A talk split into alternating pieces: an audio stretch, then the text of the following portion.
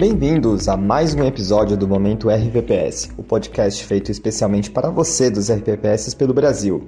Eu sou Marcelo Uchida, especialista em investimentos do Banco do Brasil, e nesse episódio de vinte e seis de dezembro de dois mil e vinte e três, vamos falar sobre os principais pontos que foram destaque na semana passada no Brasil e no mundo. Começando pelo cenário global. Tensões geopolíticas no Mar Vermelho, P I B, P C I e expectativas com um pouso suave movimentaram os mercados nesta semana. Nos Estados Unidos, tivemos declarações dos membros do F E D, contendo a euforia do mercado após a fala do presidente do F E D, Powell, na coletiva após a divulgação do resultado do F O M C, que manteve o patamar dos juros atuais, mas já sinalizando um possível início de cortes em dois mil e vinte e quatro. Sustentando esta análise, tivemos a divulgação do resultado de Índice de Preços sobre Consumo Pessoal, o P C I, que confirmou a tendência de desaceleração da inflação americana, com avanço de dois vírgula seis por cento na taxa anual, enquanto o núcleo subiu três vírgula dois por cento. Pela Europa, o destaque ficou por conta do Índice de Inflação ao Consumidor de Novembro, o C P I, que ficou em linha com as estimativas, mas surpreendeu com uma queda mensal. O núcleo do C P I seguiu a mesma tendência, caindo na margem e crescendo na base anual. Apesar dos indicadores da semana mostrarem um arrefecimento da economia, a presidente do B C E, Christine Lagarde, reforçou que mantém o compromisso de reduzir a inflação à meta, de dois por cento. Na Argentina, a semana foi marcada por protestos e o novo governo anunciou medidas regulatórias e fiscais. Além disso, o Banco Central da República Argentina, o B C R A, fixou a taxa de juros em cento e dez por cento ao ano, estabelecendo a taxa overnight em cem por cento. Na Ásia, tivemos a manutenção dos juros tanto no Japão pelo B O J quanto na China pelo P B O C. No campo geopolítico, a semana começou com o aumento dos preços do petróleo, impulsionados por ataques na região do Mar Vermelho, com impacto na oferta ainda limitado. Em resposta, os Estados Unidos e outras nações aliadas reforçaram a segurança na região. E para os próximos dias, o que temos de agenda? A semana de intervalo entre o Natal e o Ano Novo é esvaziada tanto de indicadores quanto de eventos ou discursos. Além disso, feriados em várias partes do mundo nos dias vinte e cinco, vinte e seis e vinte e nove de dezembro devem manter os mercados com baixa liquidez, o que deve fazer com que os movimentos pareçam fortes. Nos Estados Unidos, o destaque fica por conta dos leilões dos T-Notes de dois, cinco e sete anos. Não estão previstos discursos ou participação de dirigentes do F E D em eventos públicos. Na Europa, além da semana fraca de eventos, há o Boxing Day em vários países, feriado no dia seguinte ao feriado de Natal. Na Ásia, há a divulgação dos dados de inflação ao consumidor e produção industrial do Japão, enquanto na China não há divulgação de indicadores na semana. Assim, com poucos dias de negociação, baixa liquidez e ausência de eventos ou indicadores relevantes na semana, acreditamos que o movimento observado nos mercados na semana anterior tem a se manter, ou seja, continuidade na queda para as taxas dos treasuries, fraqueza do dólar em relação à maioria das moedas e os ativos de risco, como bolsas e commodities, seguindo em alta. E no Brasil? Começamos a semana com a elevação da nota de rating do Brasil pela S and P, onde alteramos de B B menos para B B, com perspectiva estável, deixando o país a dois degraus do grau de investimento. O Congresso aprovou a Lei de Diretrizes Orçamentárias, a L D O, e o texto preservou a definição de zero vírgula nove por cento da receita líquida de dois mil e vinte e dois às emendas de comissão em dois mil e vinte e quatro.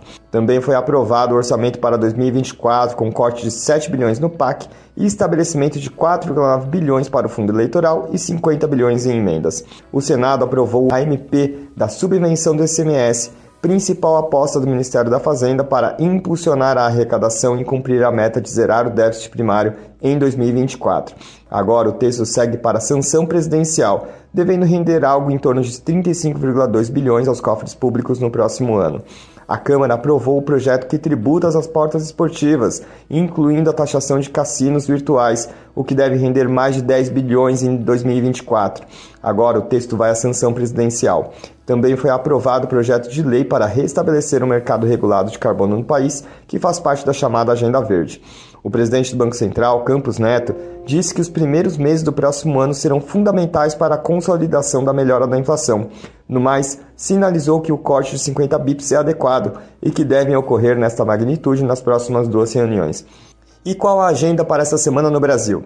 Na última semana do ano, diante do início de recesso do Congresso, os investidores devem acompanhar a agenda de indicadores, especialmente o I P C A quinze de dezembro, além do Boletim Focus. No campo político, após a promulgação da reforma tributária, o foco do noticiário pode se voltar para a sua regulamentação em dois mil e vinte e quatro. O presidente da Câmara, Arthur Lira, defende que a tramitação das leis complementares aconteça de forma simultânea à discussão sobre a reforma do I R em uma espécie de pacote único. No mais, a perspectiva da reforma ministerial que deve ocorrer no início do próximo ano segue no radar. Dessa forma, diante da baixa liquidez e agenda mais fraca, acreditamos que o cenário doméstico deve seguir ao sabor do cenário internacional. Assim, conjugado ao panorama local mais positivo, o Ibovespa tende a se valorizar, seguindo o movimento esperado para as bolsas globais. A alta das commodities e a curva de juros tende a mostrar uma trajetória de estabilidade para os vértices curtos e queda para a parte intermediária e longa, também influenciado pela queda das taxas dos treasuries. Já para o dólar, acreditamos que deva se valorizar frente ao real, influenciado pelo fluxo de remessa de lucros das empresas no final de ano. Agora um resumo com relação aos indicadores. A semana foi marcada pelo atingimento da máxima histórica do principal índice da Bolsa, o Ibovespa, valorização do real frente ao dólar e fechamento das curvas dos treasuries, favorecendo o fechamento das curvas médias e longas no Brasil. O Ibovespa avançou um vírgula noventa e seis por cento na semana, acumulando alta de vinte e um vírgula oitenta e três por cento nos doze meses, com fechamento em vinte e dois do doze a cento e trinta e dois mil setecentos e cinquenta e três pontos. O dólar recuou novamente frente ao real, encerrando cotado a quatro vírgula oitenta e seis, e a curva de juros encerrou a semana perto da estabilidade, com leve queda nos vértices médios e longos, com o D I vinte e sete, por exemplo, encerrando a nove vírgula sete. E como tudo isso impacta para a gente na busca pela meta atuarial? Estamos na última semana do ano e, assim como a semana de indicadores e eventos esvaziadas, o nosso olhar já está cem por cento focado em dois mil e vinte e quatro. Quando se inicia um novo ciclo e mais um ano em busca de atingimento das metas atuariais e novas conquistas. Desta forma, o momento requer serenidade e quaisquer movimentos ainda serem feitos devem ser priorizados movimentos táticos curtos e defensivos, como o nosso fundo renda fixa perfil D I, fundo atrelado ao C D I e a taxa básica de juros da Selic, e o R F e R F M um, que acompanham os movimentos de curtíssimo prazo dos pré-fixados. Para a renda variável, revisamos nossa projeção para o final de dois mil e vinte e quatro, com o Ibovespa atingindo cento e quarenta e um mil pontos. Contudo, deve seguir com uma tendência de volatilidade, o momento ainda requer cautela para movimentos e incrementos em posição de artigo oitavo. Ainda assim, cabe destaque ao nosso fundo B B Ações Agro, que vem apresentando boa rentabilidade e movimentos de recuperação dos últimos dois anos, com alta de nove vírgula setenta e nove por cento apenas em novembro. Não deixe de agendar uma reunião com a nossa assessoria e assim ter uma análise personalizada para ajudá-los na gestão dos seus recursos. Foi um prazer ter a sua audiência nesse último episódio de dois mil e vinte e três do Momento R P P S. Desejamos a todos boas festas, um ano de muitas realizações e que possamos contribuir novamente para o atingimento das metas, inclusive as atuariais. Então é isso, até o ano que vem descomplicando o mundo R P P S. Até mais!